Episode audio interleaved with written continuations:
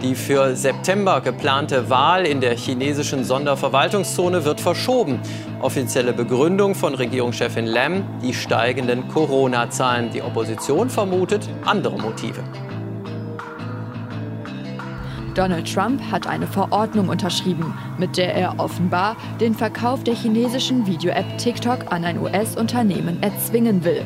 Trump verbietet US-Bürgern, Geschäfte mit den TikTok-Eigentümern ByteDance zu machen.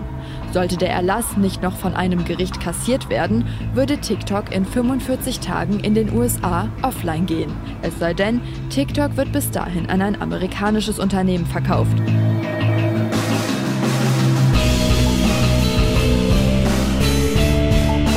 damit herzlich willkommen zu Episode 141 vom jungen politischen Podcast. Wie immer zusammen mit Simon. Einen wunderschönen guten Tag mit dabei Roman. Ni hao. Und ich denke, ihr spürt es alle gerade am eigenen Körper, wie heiß es draußen ist. Bei uns zum Aufnahmezeitpunkt ist das immer noch so. Wir nehmen nämlich jetzt am Freitag, ja, Nachmittag, Abend auf. Und ich hoffe einfach mal, dass sich die Hitze jetzt nicht groß in hitzigen Diskussionen bei uns heute übertragen wird, im Interesse meines Kreislaufs. Wahrscheinlich äh, ist das Ganze für uns auch eher lähmend und ich hoffe, wir können uns darauf einigen, eine eher entspanntere, ruhigere Episode hier heute aufzunehmen, die ja einen inhaltlichen Überbau hat, der beide Themen von uns verbindet. Und zwar sprechen wir beide Male, ja, grob würde ich mal sagen, über das Reich der Mitte, Roman. Ja, genau. Wer, wer, jetzt diesen Code noch nicht entkrecken konnte, es geht um China. Und, äh, und ja, tatsächlich haben beide Themen, wie wir sprechen wollen, sehr stark etwas mit China zu tun auch mit den USA, das eine mehr, das andere weniger. Wir sprechen im ersten Part, wie wir es schon mal getan haben, über Hongkong. Dort hat sich die Situation jetzt allerdings signifikant verschlechtert. Was dort passiert ist, was China da gerade macht, wie sie durchgreifen, ähm, wie das zu bewerten ist, wie das Ausland darauf reagiert hat und noch mehr reagieren muss. Das wollen wir im ersten Part besprechen. Genau. Der zweite Part wird aber funky, würde ich jetzt fast sagen. Oh Gott. Äh, ich bin wieder im Alman-Podcast gefangen. Ja, hier. richtiger Boomer-Gag hier. wir sprechen ähm, über den Vorstoß von äh, Donald Trump, TikTok verbieten zu wollen. Äh, Im Zusammenhang dessen hat sich auch Microsoft ähm, ja, mit dem Interesse gemeldet, TikTok kaufen zu wollen. Was genau das Problem mit TikTok ist, haben vielleicht einige von euch zumindest schon mal grob gehört. Und zwar ist das ein chinesischer Konzern. Das ist gerade für einen Donald Trump im Wahlkampf ein sehr großes Problem. Das Ganze dann und der Konflikt, der ja insgesamt sich hier vielleicht auf einer viel größeren Ebene als nur äh, TikTok abspielt, ist Thema bei uns im zweiten Teil. Ich glaube, dass TikTok kein eigener Konzern ist, wie das Facebook ist, sondern dass TikTok der genau. äh, im Portfolio eines Konzerns drin ist, würde ich sagen. TikTok gehört zu ByteDance, glaube ich, wenn mich nicht alles täuscht. Kann sein, das dass ich gerade das, da mich missverständlich ausgedrückt habe, ja. Ja, ähm, das aber wie gesagt erst Teil 2, das heißt, äh, ihr könnt euch jetzt noch nicht auf irgendwie witzige 10 Sekunden Clips, äh, Clips hier im Podcast freuen. Wir müssen uns erstmal das äh, ja, ich wollte gerade sagen, das wichtigere Thema angucken, aber ich weiß gar nicht, ob das so sehr stimmt. Es ist auf jeden Fall ein naja, sehr wichtiges Thema. Da geht es schon um die Freiheit von Millionen Menschen. Von daher hätte ich der Aussage jetzt nicht widersprochen. Ja gut, aber wenn es potenziell zu einem äh, Datenkrieg kommt zwischen den USA und China, kann das ja auch der Anfang von äh, von, von kalten Kriegszuständen in der 2.0-Version werden und das wäre jetzt auch mhm. eher uncool. Finde ich weit hergeholt. Lass uns darauf einigen. Beide Themen sind unglaublich spannend, deshalb dranbleiben. Hier mein Beitrag. Mhm. Schon seit letztem Jahr ist die Halbinsel Hongkong im Fokus der internationalen Berichterstattung. Als Reaktion auf ein geplantes Auslieferungsgesetz entstanden immer weiter wachsende Demonstrationszüge für die politische und strafrechtliche Unabhängigkeit Hongkongs vom chinesischen Festland.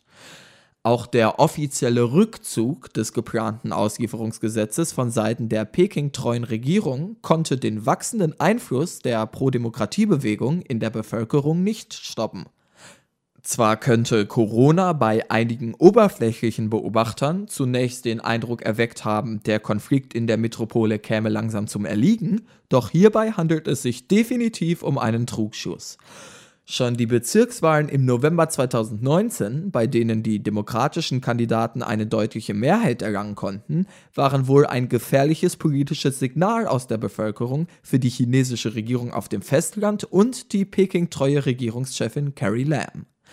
Entsprechend reagierte der chinesische Volkskongress im Mai mit der Verabschiedung eines Entwurfs des sogenannten Sicherheitsgesetzes, das die Freiheiten der Bürgerinnen und Bürger Hongkongs so weit wie noch nie seit dem historischen Unabhängigkeitsabkommen mit Großbritannien einschränkt. Nach einer Analyse des deutschen Mercator Institute for China Studies wird das Justizsystem Hongkongs durch die Möglichkeit zur Schaffung paralleler Institutionen in der Legislative und Exekutive Hongkongs de facto ausgehebelt. Bereits nach Inkrafttreten des Sicherheitsgesetzes am 1. Juli gab es die ersten Festnahmen für Verstöße gegen eben dieses Gesetz. Nach der hohen Wahlbeteiligung bei den Vorwahlen der prodemokratischen Parteien in Hongkong reagierte die Peking-treue Regierung mit radikalen Schritten. Zunächst wurden Ende Juli Demokratieaktivisten von der entscheidenden Wahl zum Legislativrat ausgeschlossen.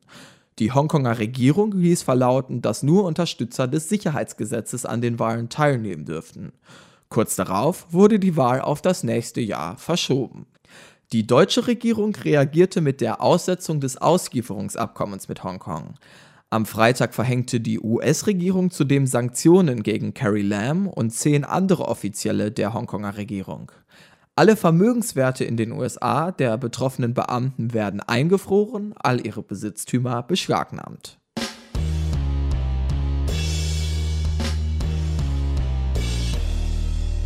Wir haben ja bereits äh, nicht vor nicht allzu langer Zeit mal über den chinesischen Volkskongress gesprochen. Ich glaube, die Episode hieß Rolle Chinas. Ähm, und dort war ja gerade das Sicherheitsgesetz ganz frisch verabschiedet worden, beziehungsweise erst ein Entwurf oder der Plan am Ende dieses Gesetzes äh, dann ja zu entwickeln. Und dort musste man dann noch so ein bisschen spekulieren, wie radikal wird das Gesetz wirklich sein, wie radikal ähm, ist der Einschnitt in das One uh, Country Two Party System, äh, One Country Doch, Two alles System System. Ach so, ja. Ich, ja, nicht Two Party, ja, genau. also, was ich sagen wollte, ist, man konnte noch nicht so ganz einordnen, ja, welche Auswirkungen dieses Gesetz am Ende wirklich haben wird, ob es so schlimm ist, wie von ja, einigen Pro-Demokratie-Aktivistinnen und Aktivisten damals schon befürchtet, Roman. Zu welcher Analyse kommst du denn jetzt, nachdem dieses äh, Gesetz schon ja über einen Monat lang in Kraft tritt, äh, getreten ist? Also erstmal, äh, was ich generell anmerken wollte, ist ja tatsächlich, dass diese ganze Situation, wie sie sich ja jetzt in Hongkong verschlimmert hat, zumindest in meinem Kosmos, gerade weil wir halt aktuell noch sehr wichtige andere Themen haben, Corona, bla bla bla, ähm, dass das Ganze medial ein klein wenig in den Hintergrund gerückt ist und dementsprechend äh, hatte ich tatsächlich diese, man hat natürlich immer noch was von Protesten mitbekommen, dass dieses äh, Sicherheitsgesetz jetzt auch wirklich sehr, sehr problematisch ist und mhm. äh, dieses, dieses äh, Two äh, Countries, One, nee. one Country, Two Systems. gut, es ist, es ist sehr heiß, dementsprechend verzeiht ja, mir gut. das.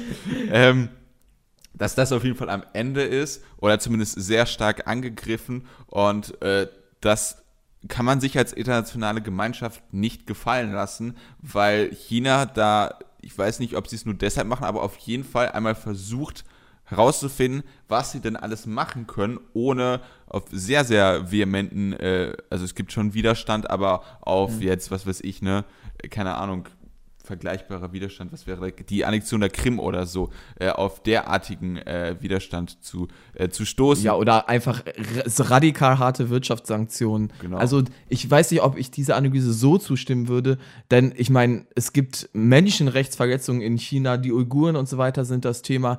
Äh, ja, weiß ich nicht, ob häufig in den Medien, aber immer mal wieder hört man davon. Und das hat jetzt keinen entsprechenden äh, großen internationalen Widerstand ausgelöst. Das heißt, da sehen wir natürlich ganz klar, wenn äh, was in Hongkong bedroht ist, ist nicht nur die Freiheit von Menschen. Wenn das das große Problem wäre, dann wären die äh, Beziehungen zu China schon viel länger ähm, auf einem ähnlich eingefrorenen oder noch eingefroreneren Zustand wie jetzt, sondern natürlich, dass der, äh, ja, ich sag mal, der, äh, die Sonderwirtschaftszone Hongkong ähm, ja, von dem äh, westlichen Einfluss vielleicht wei immer weiter weg eben in das chinesische Wirtschaftsgebiet gezogen wird. Und da schlagen dann eben auch andere Länder Alarm. Aber bevor wir das jetzt vielleicht äh, anfangen, international einzuordnen, würde ich noch einmal konkret vielleicht auf die Lage vor Ort gucken und eben da, dazu jetzt einmal zu dem Fazit kommen. Klar, also wie, man hatte vermutet, dass das Sicherheitsgesetz eben die Freiheiten radikal einschränken wird, dass das jetzt tatsächlich wirklich am Ende bedeutet, dass die Hongkonger keine wirklich unabhängige Justiz mehr haben können, dass sie mit Dauerüberwachung rechnen müssen, dass die Polizei völlig neue Befugnisse hat ähm, und praktisch ohne äh, ja, eine Grundlage Hausdurchsuchung durchführen kann. Allein, dass ganz viele Hongkonger nach Inkrafttreten des Gesetzes aus Angst ihre Twitter-Konten löschen mussten, zeigt, dass dieses Gesetz nicht nur irgendwie ein Signal war, sondern tatsächlich das Ende eben von äh, One Country, Two Systems und der Unabhängigkeit Hongkongs. Dass das äh, in der Bevölkerung keine Mehrheit hat, wie ja Carrie Lam und die Peking-treue Regierung immer behaupten, zeigte sich sowohl einmal bei den eher weniger wichtigen Kommunalwahlen 2019, äh, die ich im Beitrag angesprochen hatte, aber hätte sich jetzt noch viel stärker bei den relevanten Wahlen äh, im September jetzt gezeigt, die dann natürlich verschoben wurden. Nee, die Begründung war Corona. Ich denke, wir wissen alle, dass ähm, ja, das Ergebnis dieser Wahlen das äh, Ende der Peking-treuen Regierung gewesen wäre. Und das wäre ja, hätte die Beziehung von äh, ja, der Hongkonger Bevölkerung zu China ähm, noch weiter erhitzt äh, und ja, Peking noch weiter unter Druck gesetzt. Das konnte man nicht mit sich machen lassen. Und deshalb ist man jetzt zu diesem, hat man zu diesem radikal autoritären Schritt gegriffen. Und wir müssen ja darüber sprechen. Eigentlich Hongkong ist immer noch eine Demokratie offiziell ähm, nach außen hin.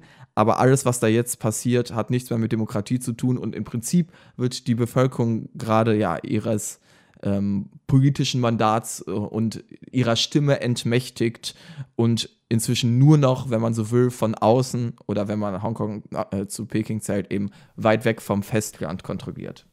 Ja, Wahlen verschieben zum eigenen Vorteil, das äh, ist jetzt auch nicht so herge weit hergegriffen aus anderen größeren Ländern, über die wir auch noch sprechen wollen, wie beispielsweise den USA. Dort, so weit äh, ist es ja noch nicht, aber ja. ja. Aber es gibt zumindest schon, also dass sowas überhaupt in der, im Raum steht, ja. ähm, ist ja, schon wirklich sehr, sehr, sehr großer Punkt. Aber ist nicht unser Thema. Du hast mit deiner Analyse äh, voll und ganz recht. Und äh, ist, natürlich ist es so, dass an Hongkong auch sehr starke finanzielle Interessen ähm, hängen. Das ist auf jeden Fall äh, korrekt und richtig und dass es sozusagen deswegen mehr internationalen Druck gibt, als es jetzt bei, äh, was weiß ich, Tibet war, ist oder bei den Uiguren. Ja. Ähm, dementsprechend äh, stimmt das auf jeden Fall deine Analyse und die, die, ähm, die Wahl, wenn, wenn sich irgendwann offen, wenn sich wirklich offenbart, dass äh, Carrie Lam absolut gar nicht mehr äh, gehalten oder fast keine signifikante Unterstützung mehr in der Bevölkerung in Hongkong hat, dann ist es natürlich auch die Aufrechterhaltung des Status quo, den China aktuell hergestellt hat, wird natürlich dann immer und immer schwieriger, wenn man diesen Rückhalt also man, nee, man muss dann noch stärker durchgreifen, das ist der Punkt, den ich machen wollte, als, ja. äh, als in, einem Land, wo es irgendwie vielleicht eine signifikante Opposition gibt. Aber jetzt, wenn es wirklich eine Opposition ist, die diesen Namen eigentlich nicht mehr verdient hat, im Sinne, dass es nicht nur eine Opposition ist, sondern dass es quasi die, die äh, Stimme der, der Bevölkerung ist, sehr, ähm, zu sehr großen Teilen, dann muss man da noch viel repressiver werden und das schaukelt sich dann ja auch alles hoch. Dementsprechend. Aus chinesischer also, Sicht meinst du jetzt? Genau, und dementsprechend hat man wahrscheinlich versucht, deswegen dann auch die Wahl zu verschieben, um dann äh, ja. da klein wenig da äh, die, die potenzielle Aufheizung der Stimmung äh, zu verhindern ich denke, alle wissen insgeheim, dass äh, die Hongkonger Bevölkerung nicht äh, hinter Peking steht, sondern aktuell in deutlichen Zahlen mehrheitlich äh, hinter der prodemokratischen Bewegung. Das ist aber eben ja vielleicht aktuell nur ein informelles Geheimnis, das aber natürlich mit äh, einer entsprechenden Wahl ähm, eine viel größere Gewichtung nochmal bekäme und dass das Ganze sich ja eindeutig hier immer weiter angedeutet hat, ähm, ist ja ersichtlich sowohl aus den Kommunalwahlen eben bereits letzten Jahres als auch der hohen Wahlbeteiligung und der Ergebnisse der Vorwahlen im prodemokratischen Lager. Deshalb eben die Konsequenz. Man muss ja sagen, vielleicht der Grund, du bist ja ganz am Anfang mal eingestiegen damit, dass du das Ganze natürlich nicht mehr so wahrgenommen hast und dass der Grund eben dafür natürlich auch ist, dass wir ganz viele andere wichtige Themen haben, von, unter anderem auch Corona. Corona war ja auch so ein bisschen der Grund, warum ja aus der chinesischen Perspektive Gott sei Dank die Proteste mal so irgendwie so das erste Mal wirklich ein bisschen zum Erliegen kamen, weil eben Social Distancing auf einmal an der Tagesordnung war. Das äh, inzwischen ähm, gibt es aber, gab es zumindest wieder Proteste, zum Beispiel eben gegen das Sicherheitsgesetz, wo dann auch Leute ja, auf Basis des Sicherheitsgesetzes verurteilt wurden. Natürlich noch nicht mit äh, entsprechend großen Zahlen wie vor Corona, aber die Meinung hat sich nicht äh, geändert in der Hongkonger Bevölkerung, auch wenn man jetzt das Ganze nicht mehr so sichtbar wahrnehmen kann auf den Straßen. Aber so ist das ja überall auch in Chile mit den Protesten zum Beispiel. Ja eine Sache, die ich tatsächlich sehr interessant finde, ist äh, der Begriff Sicherheitsgesetz. Das wird ja wahrscheinlich chinesische Propaganda sein, diese Bezeichnung. Auf jeden Fall, der Name kommt natürlich ja. aus Peking, ja. Warum, warum jetzt nicht im Sinne wir, wir beide, sondern warum verwenden wir als westliche Welt eigentlich diesen, diesen äh, äh diesen äh, propagandistischen Begriff, keine Ahnung, wenn wir jetzt. Kannst es äh, auch umnennen, äh, also das ist auf jeden Fall ein Punkt, natürlich ist das Framing. Ähm, es ist halt der offizielle Name ähm, dieses Gesetzes, gegen das protestiert wird. Aber ich denke, ähm, das ist ja eine gern genutzte Taktik, dass man dann als Aktivist eben einen anderen Begriff, irgendwie das Gesetz der Schande oder so nimmt. Aber ich wüsste noch von keinem entsprechenden Begriff, der sich äh, in der prodemokratischen Bewegung etabliert hat, kann aber auch an meinem fehlenden Wissen liegen einfach. Ja, weiß ich auch nicht, aber das ist auf jeden Fall etwas, was man vielleicht herausstellen sollte, natürlich, ja, genau. weil Sicherheit ja. suggeriert wird. Am Ende ist es aber das absolute Gegenteil für die Hongkonger Bevölkerung. Sie müssen sich jetzt unsicher sein, nämlich dass sobald sie irgendwie kritische Meinungen äußern können, sie auf irgendwelchen vagen Formulierungen eines äh, ja, Gesetzes, das eigentlich gegen die, ja, wenn man so möchte, Verfassung in Anführungszeichen eben Hongkongs verstößt, dass sie dafür dann äh, hinter Gitter kommen müssen. Also das absolute Gegenteil ist hier der Fall. Es ist kein Sicherheits-, sondern ein Unsicherheitsgesetz, wenn man so möchte. Ja, wunderbar. Sehr, sehr schön, ja.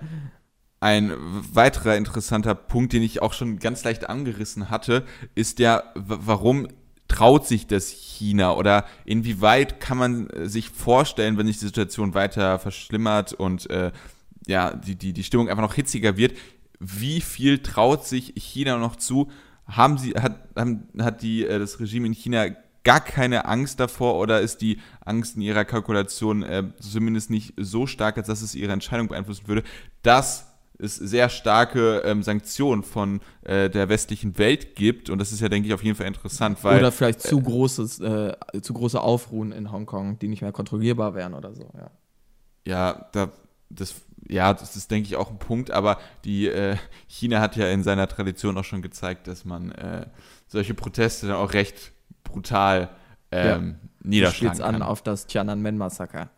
Beispielsweise, ja. Ja. Ja, bitte. Äh, und du kommst zu welchem Fazit? Ja, das war jetzt eigentlich eine Frage an dich gerichtet. Ach so, ich hab, äh, die Stimme ging nicht hoch. Ich dachte, jetzt äh, höre ich die Lösung. Weil ich hier von einer dritten Partei, nee, dritte ist das falsche Wort in dem Podcast mit zwei Leuten, auf jeden Fall eine Person, die nicht ich bin, ist mir ins Wort gefallen. Ich sage nicht, so. dass du das warst. Und äh, dementsprechend.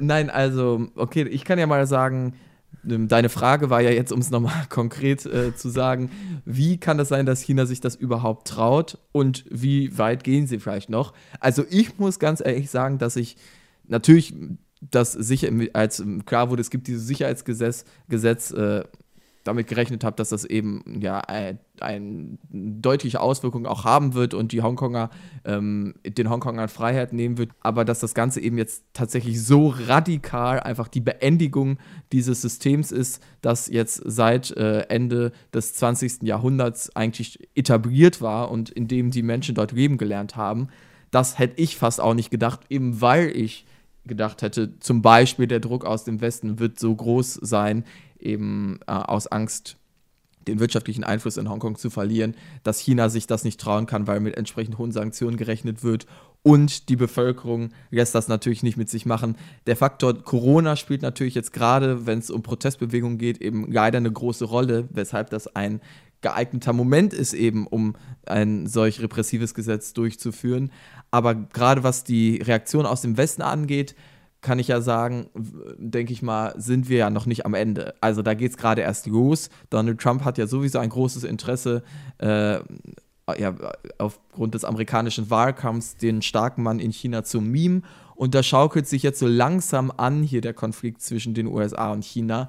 Ich habe aktuell irgendwie das Gefühl, weil die Reaktionen noch verhältnismäßig rasch sind, dass man damit einfach durchkommt. Und das hätte ich ursprünglich nicht erwartet, eben weil Hongkong ein so wichtiger Teil eben ja, des äh, westlichen Wirtschaftskosmoses war und auch so ein bisschen noch der, ich sag mal, westlichen des westlichen Überlegenheitsgefühls, was man noch gegenüber China hat, dass Hongkong, dieser wichtige Teil eben von Chinas, immer noch unter westlichem Einfluss steht, dass man irgendwie China immer noch teilweise unter Kontrolle hat. Und jetzt zeigt China gerade radikal die eigene äh, ja, geostrategische Stärke eben. Sehr bedauerlich, dass man da seine Hoffnung tatsächlich auf Donald Trump äh, irgendwie setzen muss, dass er da aus wahlkampftaktischen also egoistischen Gründen, ja. äh, versucht, den starken Mann gegen China zu machen und dass man dann vielleicht etwas Positives dadurch erreicht. Das ist ja wirklich eine sehr verquere Argumentation, wenn man drüber nachdenkt. Aber natürlich äh, stimmt es. Das ist äh, so, so denkt Donald Trump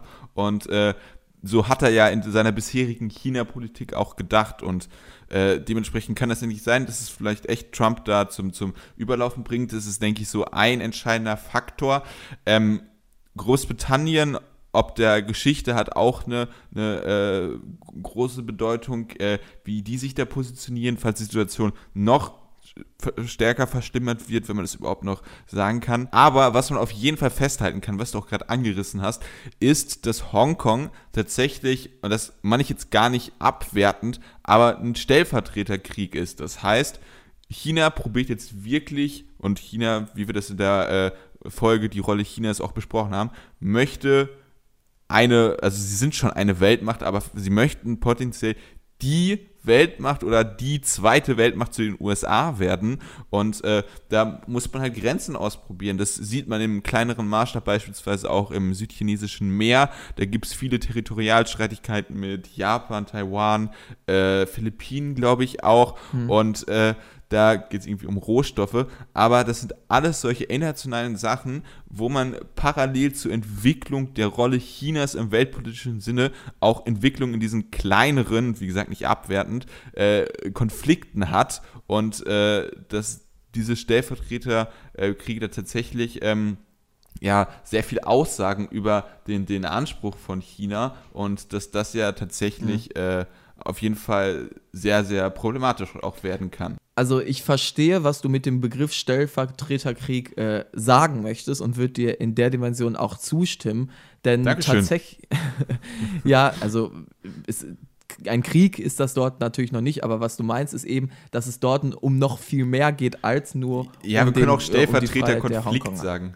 Ja, das trifft auf jeden Fall schon mal deutlich besser. Denn einerseits ist Hongkong eben ganz zentral in noch irgendwie ja so ein bisschen der Stachel in der eigenen chinesischen Staatspropaganda. Und zwar versucht ja auch Peking ähm, so die eine ja nationale ganze ganz chinesische Ideologie sozusagen zu propagieren an die eigene Bevölkerung. Und da passt äh, Hongkong natürlich noch nicht rein, da es de facto ein Überbleibsel in der kolonialen Vergangenheit ist, wo der Westen ganz klar immer über China profitiert hat und mit China irgendwie machen konnte, was man wollte, Opiumkriege und so weiter. Ja, ja dann, und wie gesagt, natürlich eben die Hongkong als britische Kolonie. Zwar ist Hongkong jetzt inzwischen offiziell nach China eingeführt worden, aber noch immer werden dort westliche Werte propagiert, irgendwie ein freier Kapitalismus, Demokratie, ähm, ja, freie Meinungsäußerung. Und das Ganze passt natürlich nicht in das Groß-China, wie man es am Ende gerne hätte, denn China sieht sich ja inzwischen nicht mehr als dem Westen unterlegen, sondern zukunftsperspektivisch als die führende Macht. Und als solche kann dieser Stachel in der Landmasse sozusagen äh, oder in der eigenen ja, großchinesischen Ideologie nicht länger bestehen. so lässt sich eben erklären, dass, dass China ein so großes Interesse hat, den äh, Einfluss in Hongkong auszuweiten. Gleichzeitig aber ist Hongkong auch genauso zentral, sage ich mal, in der westlichen und auch amerikanischen Ideologie. Denn auch in den USA geht man davon aus, noch und teilweise für immer die Großmacht Nummer eins zu bleiben. Und äh, Hongkong ist das beste Beispiel davor. Also aktuell im US-Wahlkampf ist China Top-Thema Nummer eins und die Angst irgendwie, dass China immer mehr Macht gewinnen könnte. Und Hongkong ist noch so dieses äh, eben westliche Überbleibsel. Äh, nicht mitten in China, aber am Rande Chinas, das halt äh, irgendwie dann auch für die Amerikaner noch so ein bisschen die eigene Überlegenheit ähm, die, und die Überlegenheit des eigenen Systems eben gegenüber Chinas repräsentiert. Und das Ganze zu verlieren, würde äh, nicht nur bedeuten, eben Hongkong an sich ähm, ja, und den Einfluss als Einflussbereich zu verlieren, sondern könnte dann eben zukunftsperspektivisch so ein bisschen den äh, geopolitischen äh, Verlauf eben dieser beiden Großmächte über die nächsten Jahrzehnte andeuten. Wenn sich China in der Hongkong-Frage durchsetzen kann und die USA dort schlagen kann, wie sieht es denn dann in den nächsten 10, 20 Jahren aus mit dem stetigen chinesischen Wirtschaftswachstum? Und deshalb ist Hongkong so zentral für beide Großmächte und so zentral in beiden Ideologien. Und deshalb ist äh, das Ganze, glaube ich, auch so groß eben in der internationalen Presse und wird auch so intensiv in den USA beobachtet, weil es aus Sicht der Amerikaner noch um viel mehr geht als Hongkong und die Freiheit der Hongkonger Bürger, was natürlich sehr wichtig ist, aber wie gesagt eben zentral in diesen beiden Staatsideologien äh, Hongkong eine sehr große Rolle spielt. Ja, ganz kurz zusammengefasst, das ist das, was ich mit Stellvertreterkrieg sagen wollte. äh, ja. ja, es ist, es ist halt so, als ob, keine Ahnung, Miami irgendwie ein real kommunistisch autoritäres äh, Land in den, oder Land in Anführungszeichen in den USA wäre. Das ist vielleicht so ein Äquivalent. Ja, als und, äh, Überbleibsel einer kolonialen Vergangenheit, wo China ja. über die USA geherrscht hat. Ja. Genau ja, genau, irgendwie chinesisch-britisch wäre dann wahrscheinlich am besten, um noch diesen kolonialen äh, Aspekt da in den USA reinzubringen. Ja, ich sehe natürlich ähm, jetzt spreche dann immer von dem Westen in Anführungszeichen, den kapitalistischen Mächten als solchen, ja. Genau. Äh, aber wie denn dieser, dieser ja wirklich schwerwiegende Konflikt und in der Zukunft auch sehr also noch an Bedeutung auf jeden Fall gewinnenden Konflikt, was denn da auf einmal TikTok für eine Rolle spielt. Das ist ja äh, auch ein klein wenig faszinierend, wenn es nicht so bitter ernst wäre. Und äh, ja, ich habe das mal probiert, klein wenig begreiflich zu machen, äh, wie er denn die besten TikToks erstellt. Nein, natürlich nicht. Äh, wie denn TikTok diese politische Dimension bekommen hat. Und mhm. den Beitrag dazu, den hört ihr jetzt. Als ich wie üblich Microsoft Word geöffnet habe, um eben diesen Beitrag hier zu schreiben, erschien urplötzlich eine Meldung auf meinem Bildschirm. In dieser Meldung bat mich Microsoft darum, freiwillig Daten an das Unternehmen weiterzuvergeben, um die Performance von Word zu verbessern. Betitelt wurde diese Bitte mit der Botschaft Zitat Microsoft respektiert ihre Privatsphäre. Zitat Ende. Aber warum zur Hölle erzähle ich euch das? Nun ja, bei US-Präsident Donald Trump hat es hier eine gewisse Tradition, Dinge per Dekret zu verordnen. Über diesen Weg hatte Trump beispielsweise schon die Strafzölle gegen China verhängt. Auch bei dem Adressaten von Trumps neuester Verordnung handelt es sich um China. Inhalt des Dekrets sind das chinesische Videoportal TikTok und der chinesische Chat- und Bezahldienst WeChat.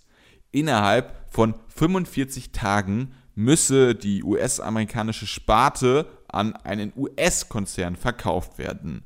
Anderenfalls würden in den USA Geschäfte mit den beiden Eigentümern der zwei Apps verboten werden.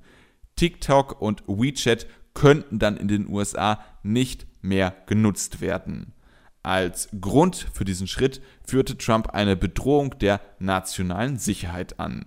Im Konkreten würden die beiden chinesischen Apps große Mengen an Daten ihrer Nutzer sammeln. Dadurch könnten US-amerikanische Staatsdiener ausspioniert werden. Als möglicher Käufer für TikTok brachte sich, ihr ahnt es schon nach dem Anfang dieses Beitrags, der US-IT-Konzern Microsoft ins Spiel. Das chinesische Regime kritisierte Trumps Schritt als politische Manipulation und Unterdrückung. Simon und ich wollen im folgenden Trumps Entscheidung diskutieren.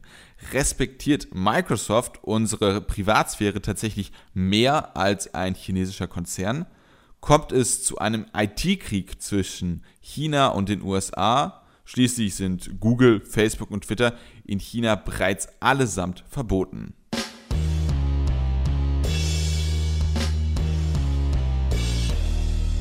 Simon, ich glaube ja tatsächlich, dass wir so langsam out sind.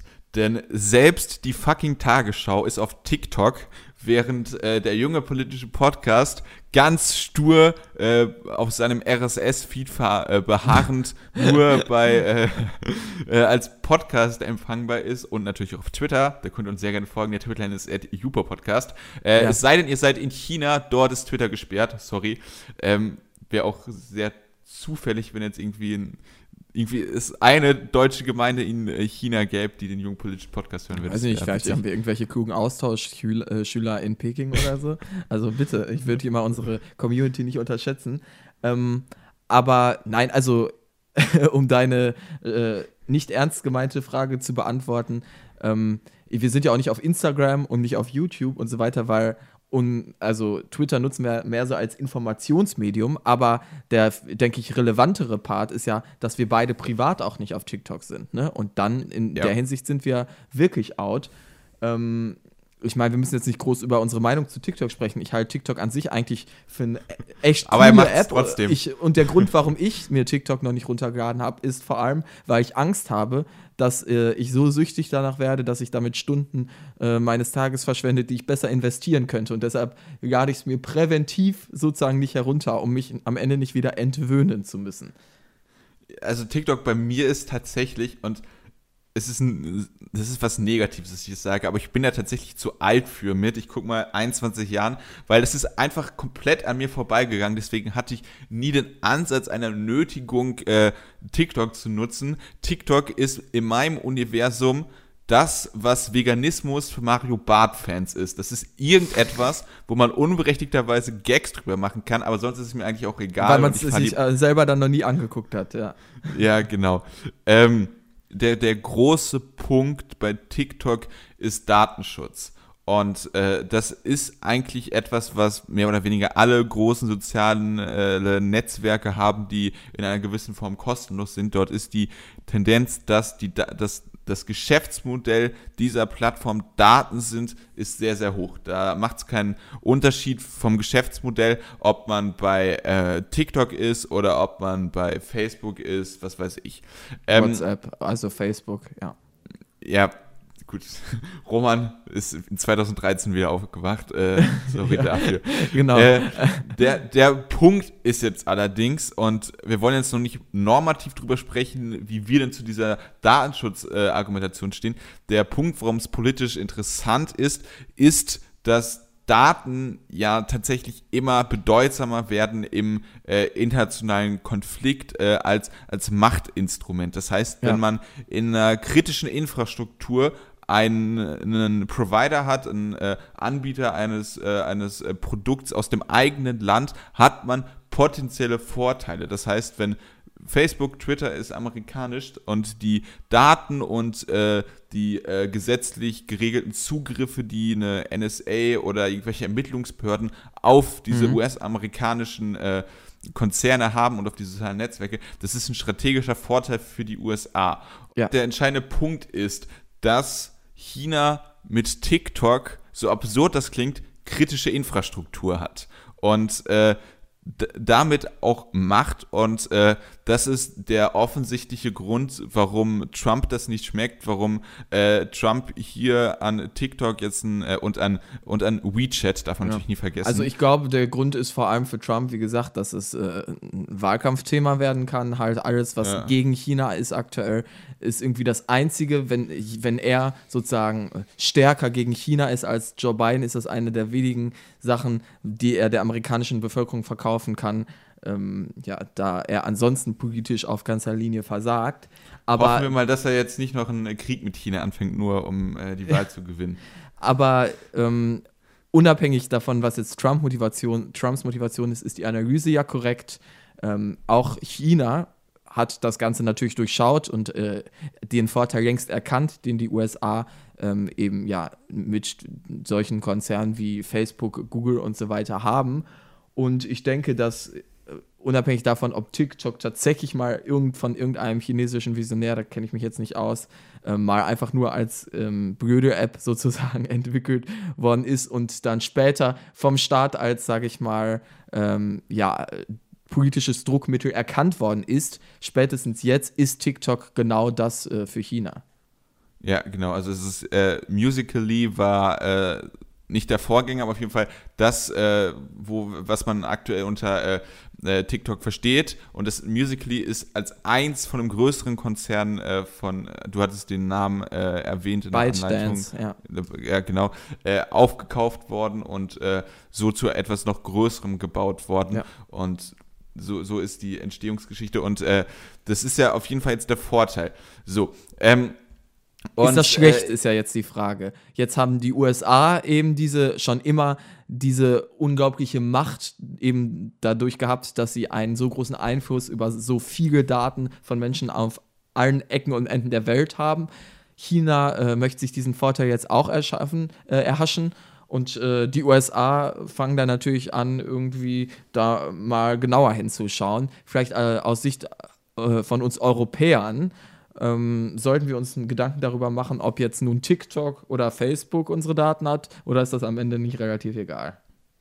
Also, man muss bei den USA definitiv noch einmal den ähm, Skandal um die NSA betonen, den äh, Edward Snowden äh, aufgedeckt hat, wie Prison. You can hear it, you can feel it, ja.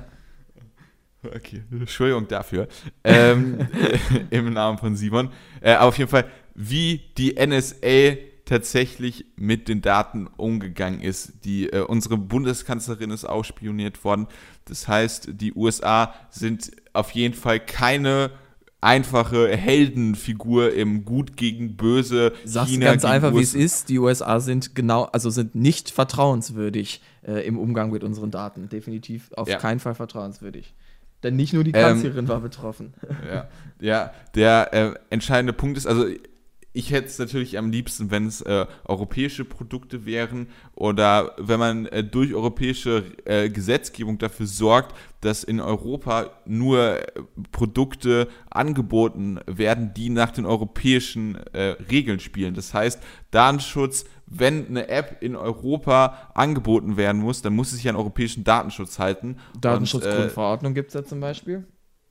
Ja, auf jeden Fall, aber TikTok gibt es ja trotzdem. Also das, ist richtig. Äh, das, da wäre ja jetzt dann die Schlussfolgerung, dass äh, die Datenschutzgrundverordnung noch nicht das geeignete Mittel ist, um äh, eben diesen ausländische genau die, der, dieses der System eben mit dem Verkauf von Daten zu beenden. Also ich sag mal, das, was du ja jetzt hier so ein bisschen einspielst, du äh, einbringst, du möchtest irgendwie den äh, Einfluss von Unternehmen ähm, schmälern, eben ja so einfach über unsere Daten zu verfügen, würde das natürlich am Ende genau ein, äh, ja, eine komplette Umkrempelung dieses äh, ja, Wirtschaftsbereichs bedeuten, weil das ist das zentrale Geschäftsmodell äh, Modell fast all der äh, großen Internetunternehmen. Und ähm, ich stimme dir da, sage ich mal, moralisch zu, auf jeden Fall.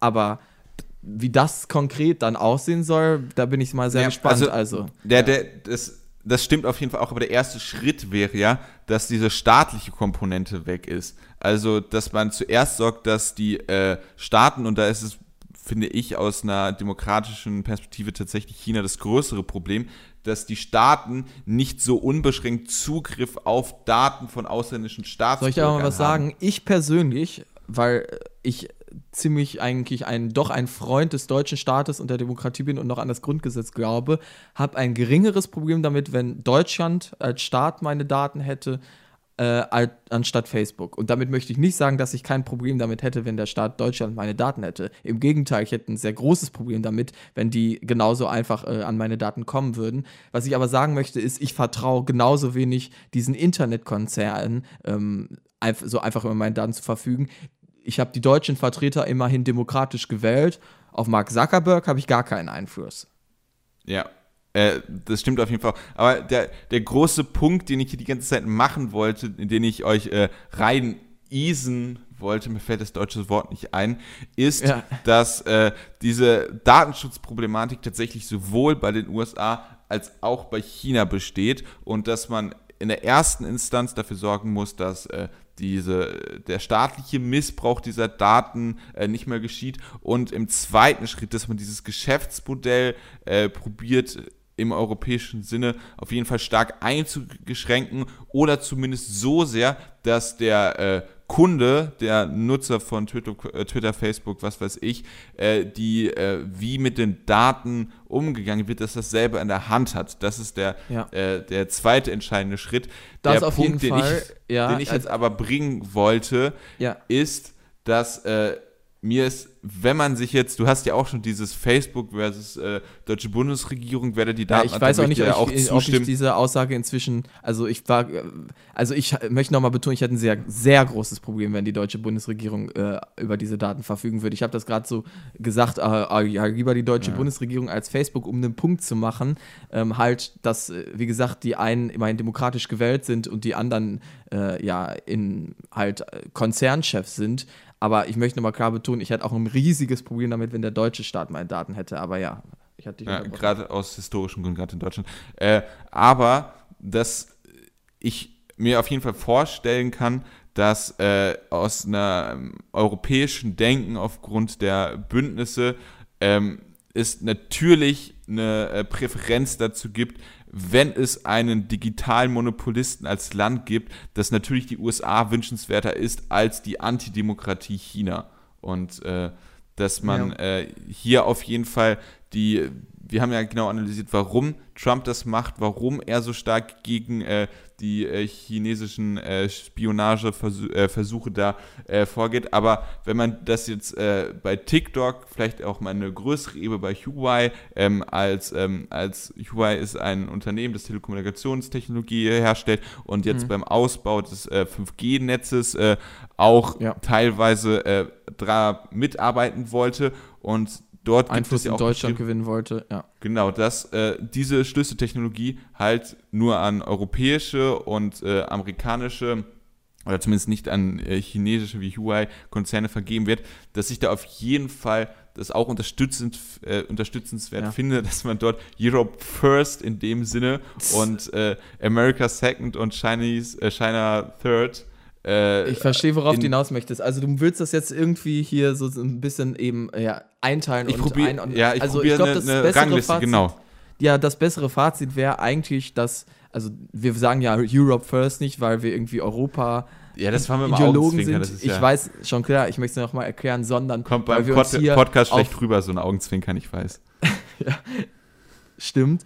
Wir wollen uns hier, also hier geht es natürlich dann um europäisches Recht, wenn wir sagen, wir wollen europäische Technologien und europäische äh, Konzerne oder europäische Angebote, dann meinen wir damit halt eben Angebote, die aus Europa kommen und damit einhergehend einen viel höheren Datenschutz und so weiter aufweisen. So kommst du eben zu dem Und die Fazit. man besser überwachen kann. Also äh, ja. mit der Europäischen mit Union Kontrolle. gibt es die Möglichkeit, dass ein spanisches, äh, spanisches, äh, ein spanischer Konzern, warum kann ich nicht mal sprechen, äh, auf heißt. jeden Fall überwacht wird. Aber diese, äh, diese Möglichkeiten der, des Druckes gibt es bei den USA halt institutionalisiert nicht in dieser Form. Und dementsprechend äh, war das sozusagen gerade meine Rangliste gesagt, dass man ja. sowohl bei den USA als auch bei China das über äh, politische Erwägungen machen muss, um äh, Datenschutz-Sachen äh, umzusetzen und dass es bei den USA wahrscheinlich noch ein klein wenig leichter wäre, weil die unsere Verbündeten sind.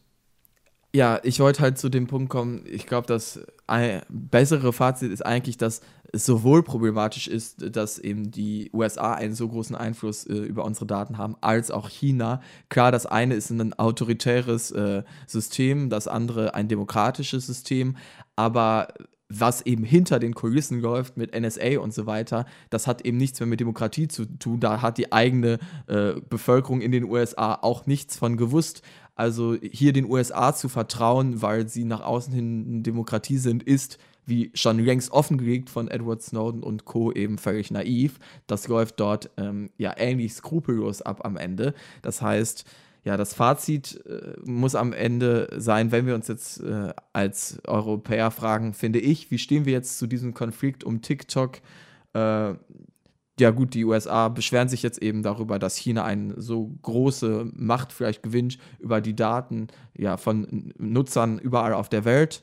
Selber haben die USA aber den gleichen Einfluss und stellen damit auch sehr viele ungute Dinge an. Also ich denke, Doppelmoral kann man da am Ende auf jeden Fall äh, den USA vorwerfen. Gleichzeitig äh, zeigt China natürlich genauso darüber Doppelmoral, dass man Angst davor hat und sich darüber beschwert, dass Trump damit droht, TikTok zu verbieten, was ich auch nicht für richtig halten würde. Aber gleichzeitig sind praktisch alle großen ähm, ja, Apps wie Google, Facebook und Twitter in China schon längst verboten. Also äh, auf der anderen Seite sieht es dort nicht viel besser aus. Ich finde nur, der letzte Punkt, den man machen könnte, ist, China gibt zumindest nach außen hin nicht das Bild ab, dass sie so, äh, also sie kommunizieren zumindest nicht, sie wären ein großer freier Markt, auf dem alles erlaubt wäre. Also sie wären die größte Demokratie und jedes äh, Unternehmen dürfte äh, dann sozusagen sich am Markt durchsetzen, während die USA immer noch behaupten, äh, eben ein solches Land zu sein. Und dann ist natürlich das Verbot von TikTok, falls es am Ende durchgesetzt werden würde, ein ganz klarer Widerspruch zur eigenen Ideologie, während, äh, ja, ich denke mal, China in seiner eigenen Ideologie kein Problem damit haben sollte, diese äh, Konzerne zu verbieten. Also das vielleicht noch als Unterschied. Ja, äh, das auf jeden Fall. Und bei, bei dem Verbot von Google, Facebook und Twitter in China äh, hat es ja auch über diese Spionagevorwürfe jetzt im umgekehrten Sinne. Natürlich auch ganz andere Gründe, nämlich dass in China sowas wie eine Meinungsfreiheit halt nur einen feuchten Furz wert ist und äh, dass man halt solche Plattformen wie Twitter genau ähm, äh, Plattformen sind, sind, wo man Tools halt die, der Meinungsfreiheit, ja. Ja, genau, und dass, äh, dass der chinesischen Regime, Regime boah, ich kann nicht mehr sprechen, es ist echt fucking heiß, äh, ein Dorn im Auge ist. So, ich wollte ganz am Ende noch die provokante Frage stellen, die sich jetzt allerdings schon erledigt hat. Simon, bist du denn dafür, dass die EU TikTok in Europa verbietet? Aber die Antwort kennen wir denn eigentlich schon, weil du auch dagegen bist, dass es dass äh, TikTok in den USA verboten ist. Oder hast du ja, da. Auf jeden Fall. Äh, also wenn, wenn man eben die Problematik, die wir beide ja schon äh, analysiert haben und wo wir beide hinterstehen, dass das eine Problematik äh, ist, wenn man die bekämpfen möchte, also ich spreche von der Problematik eben mit dem Einfluss über, äh, über Daten oder von Daten, dann muss man das äh, insgesamt angehen. Einzelne Player da irgendwie hin und her zu verbieten, halte ich für keinen guten Ansatz. Ja, also das, genau, dass man da halt dann stärkere europäische äh, Gesetze braucht oder noch stärkere europäische Gesetze für alle Sachen, die in Europa an äh, den Mann und die Frau kommen dürfen. Dass die TikTok oder Facebook, ja. Ja, genau. Ähm, dann war es das eigentlich mit dieser äh, sehr chinesischen Folge vom jungen politischen Podcast. Ja, hat mir aber sehr gut äh, gefallen, fand ich irgendwie sehr interessant, vor allem da China immer noch in den deutschen Medien noch eine untergeordnete Rolle spielt, obwohl sie ja, äh, sag ich mal, inzwischen äh, wirtschaftspolitisch und geopolitisch fast schon langsam äh, auf einem Level mit den USA sind. Deshalb ist eigentlich, glaube ich, jede Gelegenheit, die wir nutzen, um über China zu reden, ähm, eine gute, denn das Thema äh, China und ich glaube, der Einfluss Chinas ist noch immer völlig unterschätzt im Westen und auch hier in Deutschland. Ja, nächste Woche können wir dann aber mal wieder getrost über die USA sprechen, hoffentlich. Äh, denn bis dahin soll ja vielleicht die äh, Vizepräsidentschaftskandidatin von Biden äh, vorgestellt sein. Wenn das im Laufe der Woche passiert, dann ist es, denke ich, auf jeden Fall ein Thema bei uns nächste Woche. Oh, oh äh, jetzt kann es nur nicht Thema werden. Jetzt brechen ja. zwei neue Pandemien aus, über die wir dann nochmal einzeln sprechen. ja. Und Roman ist in Irland. Äh, als äh, kleiner Teaser auf jeden Fall schon mal. Ihr könnt sehr gerne diskutieren zu den beiden Themen, die wir heute besprochen haben. Einfach auf jupopodcast.wordpress.com. Der Link ist auch in der Podcast-Beschreibung, da müsst ihr einfach draufdrücken. Äh, Twitter hatten wir schon erwähnt, at Podcast ist da unser Handle. Ihr könnt sehr gerne kommentieren, ihr könnt sehr gerne bewerten. Äh, genießt das Wetter, cremt euch ein. Ähm, sonst ja. noch was? Versteckt euch im Zweifel im Keller, wenn es zu warm ist. Äh, und bis nächste Woche, würde ich sagen. Ciao, ciao. Ciao.